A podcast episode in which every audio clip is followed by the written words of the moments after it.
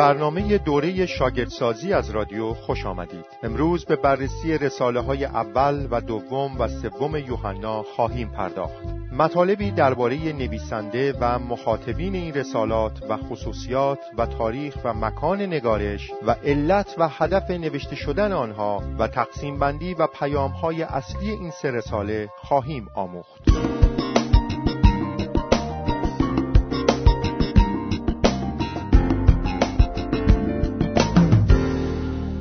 نکته یک نویسنده رساله اول یوحنا اول شواهد داخلی شواهد داخلی به نحوی چشمگیر نشان می دهند که این رساله را یوحنای رسول نوشته است. نویسنده خود را به نام معرفی نمی کند اما با زمیر اول شخص سخن می گوید یعنی با من و ما طوری که گویی همه می دانستند او کیست. نویسنده شاهد عینی خداوند عیسی مسیح بود. بسیاری از کلمات و عباراتی که در این رساله ها به کار رفته در هیچ جای دیگری از عهد جدید بجز انجیل یوحنا مورد استفاده قرار نگرفته است. برای مثال کلمه در یوحنا فصل یک آیه یک و اول یوحنا فصل یک آیه یک و مکاشفه فصل 19 آیه 13 سایر کلمات و عبارات از این دست عبارتند از شادی کامل به عمل آوردن راستی گناه داشتن تسلی دهنده که در یوحنا فصل چهارده آیه 16 به روح القدس اشاره دارد و در اول یوحنا فصل دو آیه یک به عیسی مسیح اشاره می کند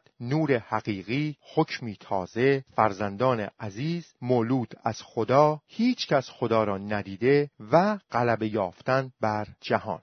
دوم شواهد بیرونی. نویسندگان مسیحی اولیه که بعد از دوره رسولان میزیستند شهادت می‌دهند که رساله اول یوحنا را یوحنای رسول نوشته است. اتفاق نظر اکثر این نویسندگان اولیه به این اشاره دارد که انجیل یوحنا و سه رساله یوحنا را یوحنای رسول در سنین پیری خطاب به تمام کلیساها نوشته است.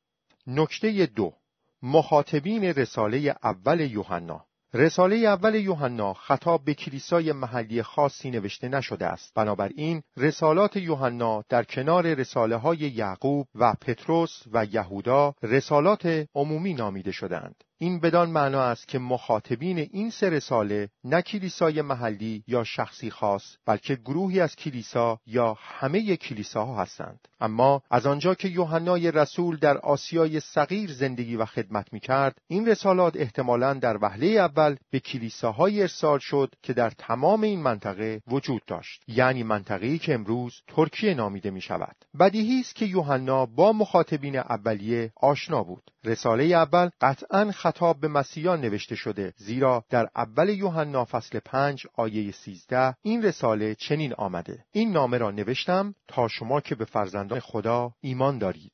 در آن مسیحیان به گروه های مختلف تقسیم شدند یعنی پدران که منظور مسیحیانی هستند که در زندگی مسیح خود به بلوغ رسیدند و نیز جوانان که منظور مسیحیان جوانی هستند که رشد کردند و کلام خدا را به خوبی درک کردند و بر شریر غالب شدند و فرزندان که منظور مسیحیان جدید است توجه داشته باشید که یوحنای رسول همه ایشان را فرزندان عزیز خطاب می کند نه فقط به این دلیل که او نسبت به ایشان مردی سال خورده بود بلکه به این دلیل نیست که ایشان را بسیار دوست می داشت نکته سه تاریخ و زمان نگارش رساله اول یوحنا. پس از رحلت پولس و پتروس رسول در حدود سالهای 64 تا 67 میلادی خداوند یوحنای رسول را به عنوان رهبر کلیساهای آسیای صغیر تعیین کرد. احتمالاً اندکی پس از آغاز جنگ یهودیان علیه روم در سال 66 میلادی و زمانی که مسیحیان اورشلیم به پلا گریختند یوحنای رسول و سایر کسانی که عیسی را دیده بودند و سخنان او را شنیده بودند به شهر افسوس در آسیای صغیر نقل مکان کردند.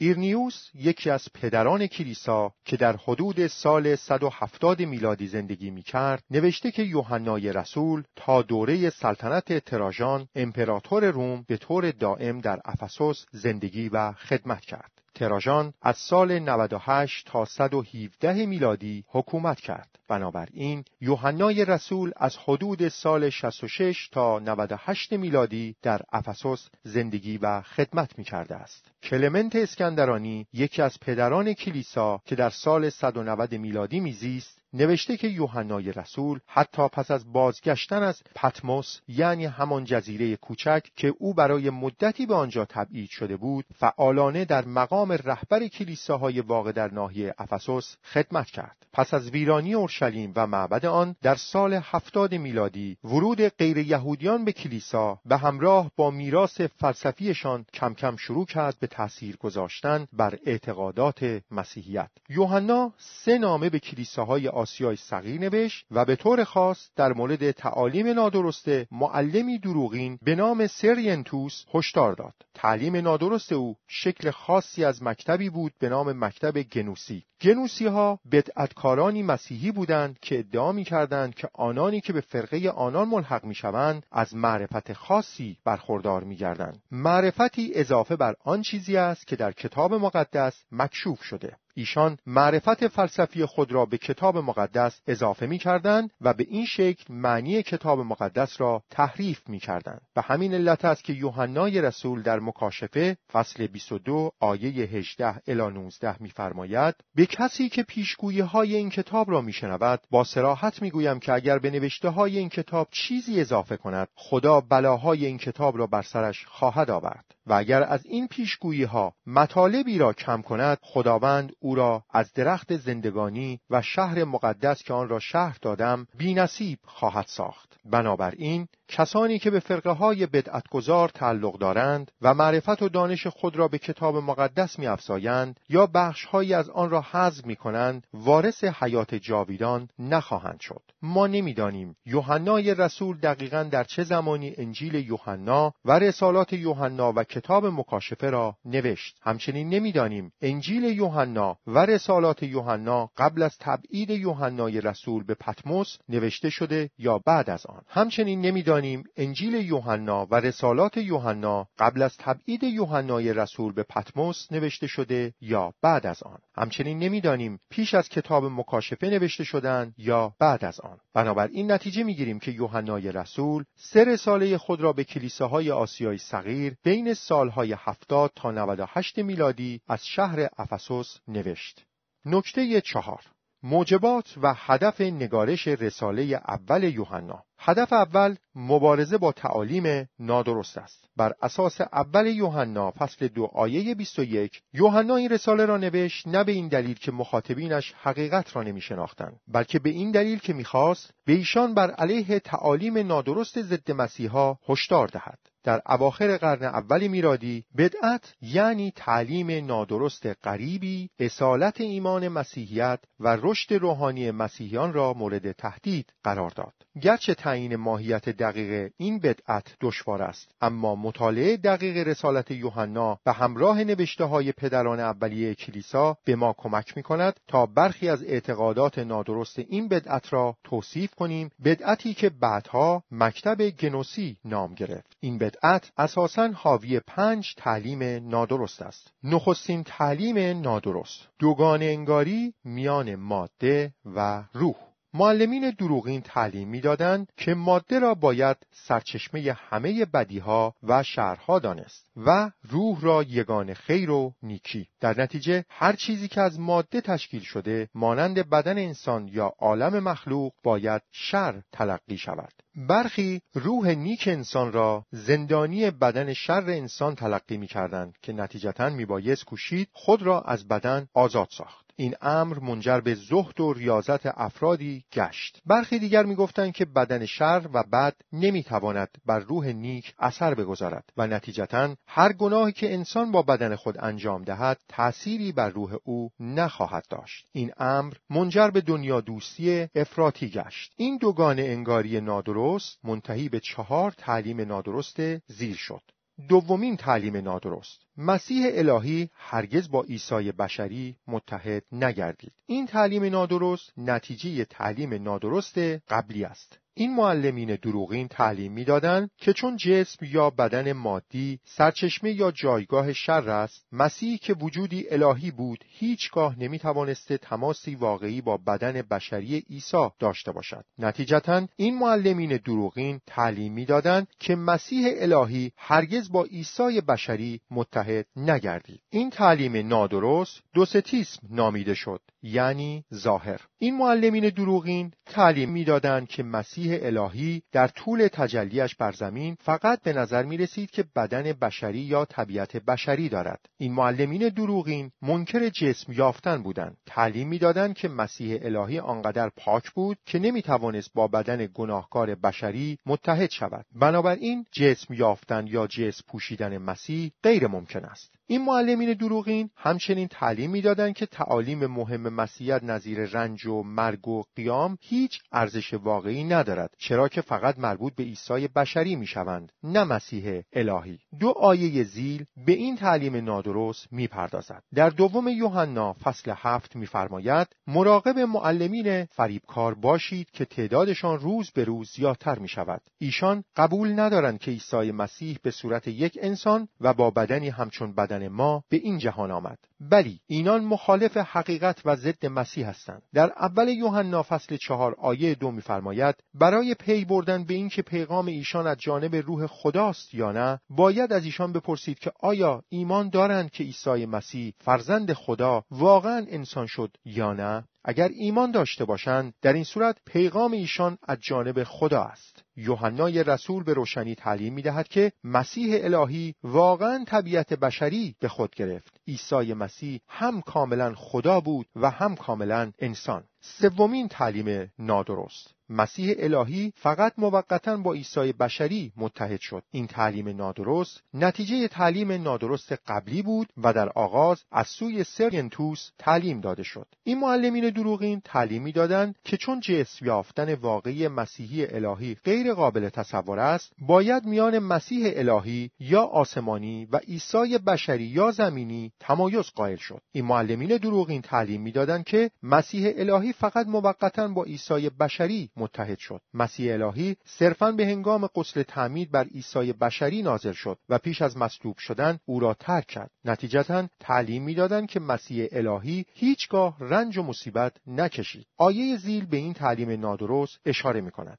اول یوحنا فصل پنج آیه پنج الی شش میفرماید فقط کسی می‌تواند بر دنیای گناه آلود غلبه یابد که ایمان دارد عیسی به راستی فرزند خداست. ما می‌دانیم که عیسی فرزند خداست زیرا خدا دو بار این حقیقت را از آسمان اعلام فرمود. یک بار به هنگام تعمید او و یک بار نیز مدتی پیش از آن که با مرگ روبرو شود. پس نه فقط به هنگام تعمیدش بلکه مدتی پیش از مرگش نیز خدا از آسمان سخن گفت. یوحنای رسول به روشنی تعلیم می‌دهد که عیسی تاریخی همان مسیح الهی است. نه فقط در طول قسل تعمیدش بلکه به هنگام مرگش بر صلیب نیست. چهارمین تعلیم نادرست. گناهی که در بدن انسان انجام می شود تأثیری بر روح او ندارد. این تعلیم نادرست نیز نتیجه دوگان انگاری فوق است. این معلمین دروغین تعلیم می‌دادند که میان روح ابدی انسان و بدن موقتی او ارتباطی وجود ندارد. بنابراین روح یا جان نجات یافته مسیحیان نمی‌تواند تحت تأثیر گناهان شرورانه قرار بگیرد که در بدنش انجام یافته و همچنین نمی‌تواند مسئول گناهانی باشد که در بدنش انجام یافته. در ضمن این معلمین دروغین تعلیم می‌دادند که انسان می‌تواند در بدن خود هر کاری که دوست دارد انجام دهد و لازم نیست ده فرمان را نگاه دارد. تعلیم نادرست ایشان قانون ستیزی نامیده می‌شد یعنی زندگی کردن برخلاف احکام مقدس خدا. نتیجتا پیروان این بدعت به زندگی کردن در گناه و دنیا دوستی و هرزگی ادامه می‌دادند. ایشان گناهی را که در بدن خود مرتکب می شدند گناه روحشان به شمار نمی آوردند پیروان این بدعت در گناه زندگی می کردند ولی کماکان منکر این بودند که گناه می کنند آیات زیل به این تعلیم نادرست اشاره می کند.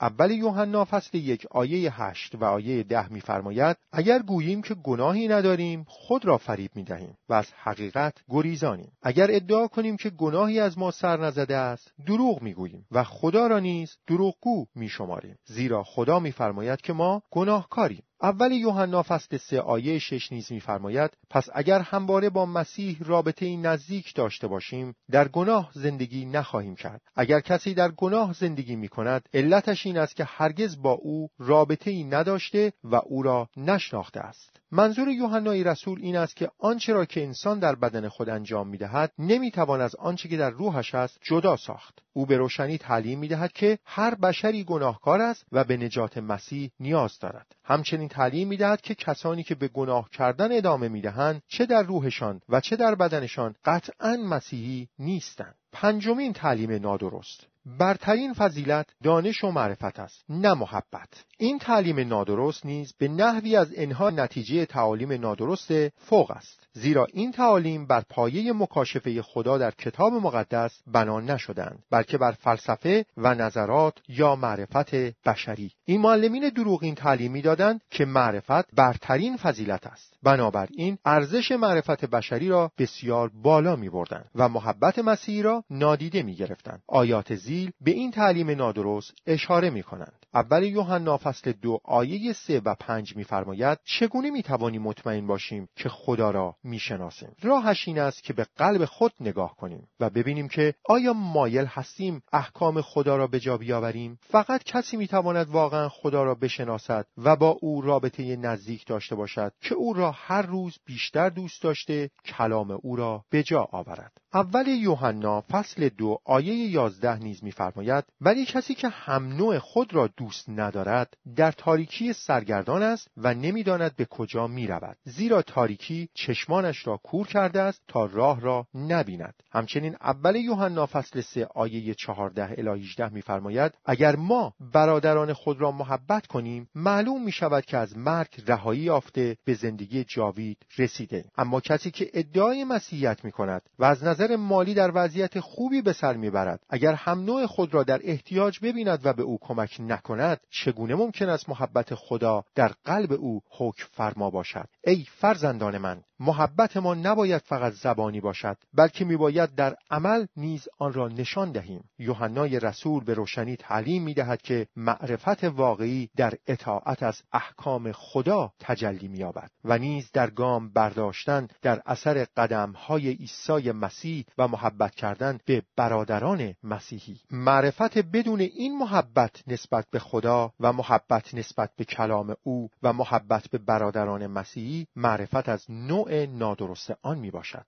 این معرفت انسان را به سوی تنویر هدایت نمی کند بلکه به سوی تاریکی کامل هدف دوم پدید آوردن خسائل واقعی مسیحی است یوحنا رساله را با در نظر داشتن اهداف زیل نوشت. اول یوحنا فصل یک آیه سه الی چهار تعلیم می دهد که مخاطبین نامه نیز می توانند با خدای پدر و با عیسی مسیح مشارکت یا رابطه نزدیک داشته باشند. و این امر به گونه ای تنگاتنگ مرتبط است با نور و حیات و محبت. آنانی که با خدا مشارکت دارند در نور راه خواهند رفت و از حیات نوینی برخوردار خواهند بود و برادران مسیحی را محبت خواهند کرد. اول یوحنا فصل دو آیه یک تعلیم می دهد که مسیحیان عمدن به زندگی کردن در گناه ادامه نخواهند داد. اول یوحنا فصل دو آیه دوازده الی چهارده تعلیم می دهد که مسیحیان در همه مراحل می توانند از نظر روحانی رشد کنند و در شناخت خدا و اطاعت از کلام او رشد کنند و در غلبه بر شیطان نیز ترقی کنند.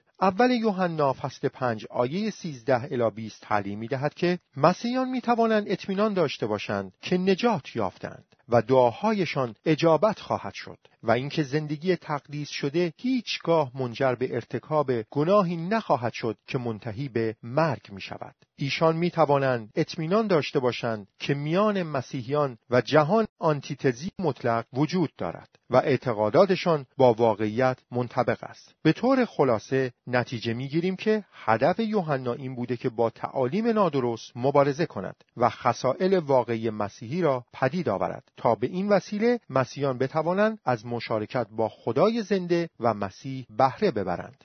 نکته پنج تقسیم بندی رساله اول یوحنا. به رساله اول یوحنا می‌توان این عنوان را داد. خسائل کسانی که با خدا مشارکت دارند. رساله اول یوحنا را می‌توان به سه بخش تقسیم کرد که هر یک حاوی سه قسمت است. بخش اول فصل یک آیه یک تا فصل دو آیه بیست و نه خدا نور است او بر راه ما نور میتاباند بنابراین فرزندان خدا نیز در نور سلوک می کنند ایشان به گناهان خود اعتراف کرده از احکام خدا اطاعت می کنند. برادران مسیح خود را دوست می دارند نه دنیا را. نداشتن محبت به معنی زندگی کردن در تاریکی است. ایشان اقرار می کنند به اینکه عیسی همان مسیح است یعنی اینکه عیسی بشری همان مسیح الهی است. بخش دوم فصل سه آیه یک تا فصل چهار آیه شش خدا حیات است. او حیات جاویدان را از طریق تولد تازه عطا می‌فرماید. بنابراین فرزندان خدا مانند فرزندان خدا زندگی می کنند. ایشان خود را از گناه پاک می سازند و به آنچه که درست است عمل می کنند. به عنوان واکنش به محبت مسیح برادران مسیح خود را دوست می دارند زیرا که مسیح جان خود را در راه ایشان فدا ساخت. نداشتن محبت به معنی مرگ است. ایشان اقرار می کنند به اینکه عیسی در جسم آمد یعنی اینکه پسر الهی خدا طبیعت بشری بر خود گرفت بخش سوم فصل چهار آیه هفت تا فصل پنج آیه بیست و یک خدا محبت است او محبت خود را به واسطه مسیح نشان می دهد. بنابراین فرزندان خدا در واکنش به محبت خدای پدر و شهادت درونی روح القدس برادران مسیحی را دوست می دارند. ایشان اقرار می کنند به اینکه عیسی پسر خدا است. یعنی اینکه عیسی بشری همان پسر الهی خدا است. نه فقط در قسل تعمیدش بلکه همچنین در مصلوب شدنش در خون. نتیجه آنچه در ایمان مسیحی یقین و قطعیت محسوب می شود در کلمه می‌دانیم بیان شده است. مسیحیان از حیات جاویدان یقین دارند. از اجابت دعاهایشان یقین دارند. از تقدیس زندگی مسیحیشان یقین دارند. از تقابل مطلق میان مسیحیان و دنیا یقین دارند و یقین دارند که اعتقادات مسیحیت با واقعیت منطبق است. نکته شش.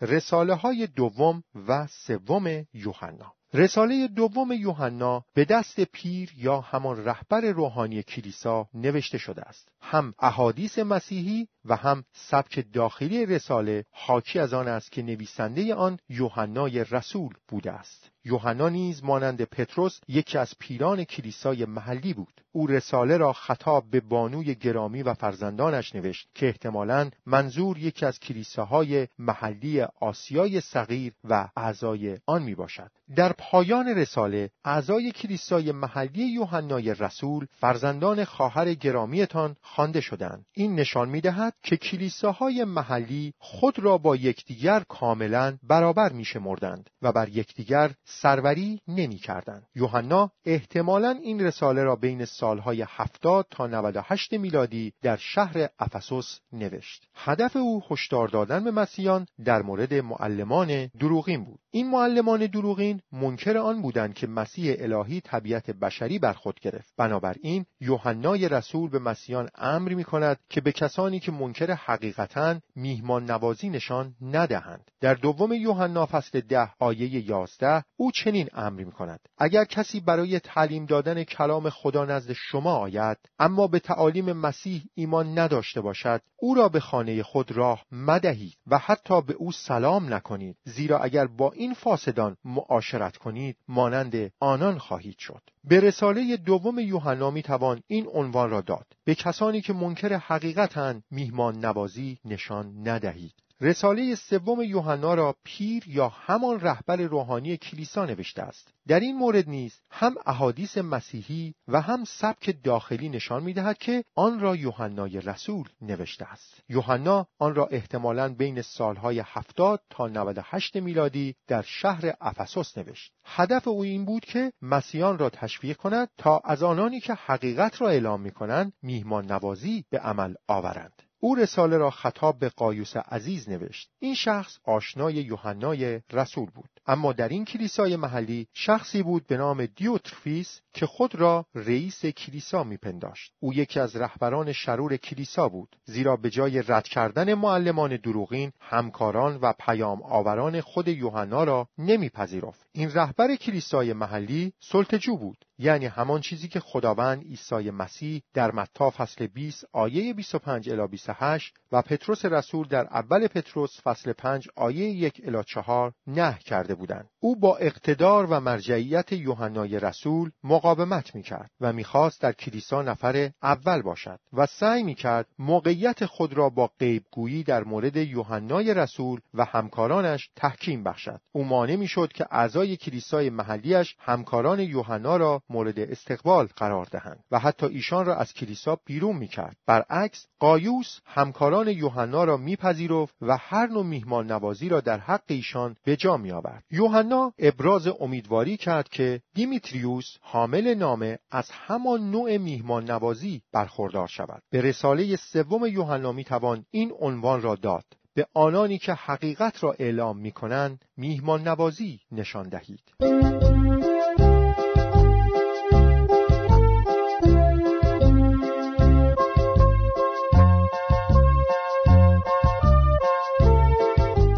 برای هفته آینده. اول در طول هفته آینده مکاشفه فصل یک تا هفت را بخوانید هفته بعد به معرفی کتاب مکاشفه خواهیم پرداخت. دوم کتاب های دستور عمل بروید و ملکوت خدا را موعظه کنید را ملاحظه کرده و به آدرس اینترنتی www.dota.net مراجعه کنید. این آدرس را به حروف تکرار می کنم www.dota.net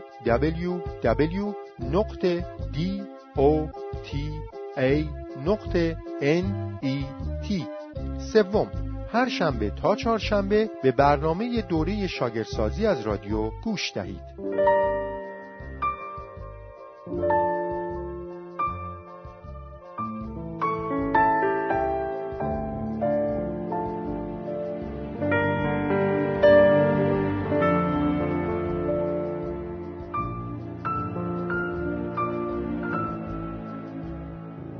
گرچه دانم در سختیم گرچه دانم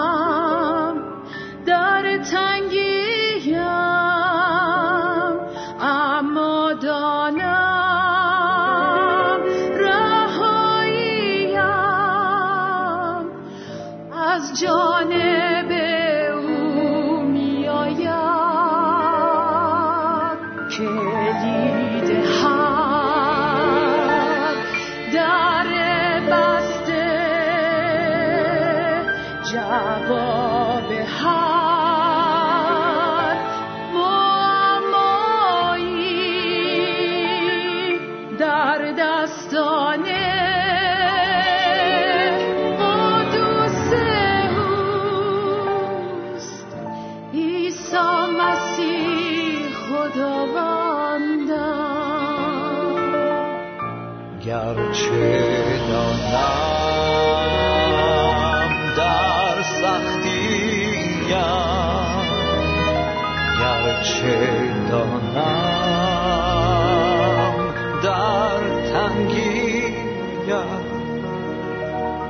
اما دانم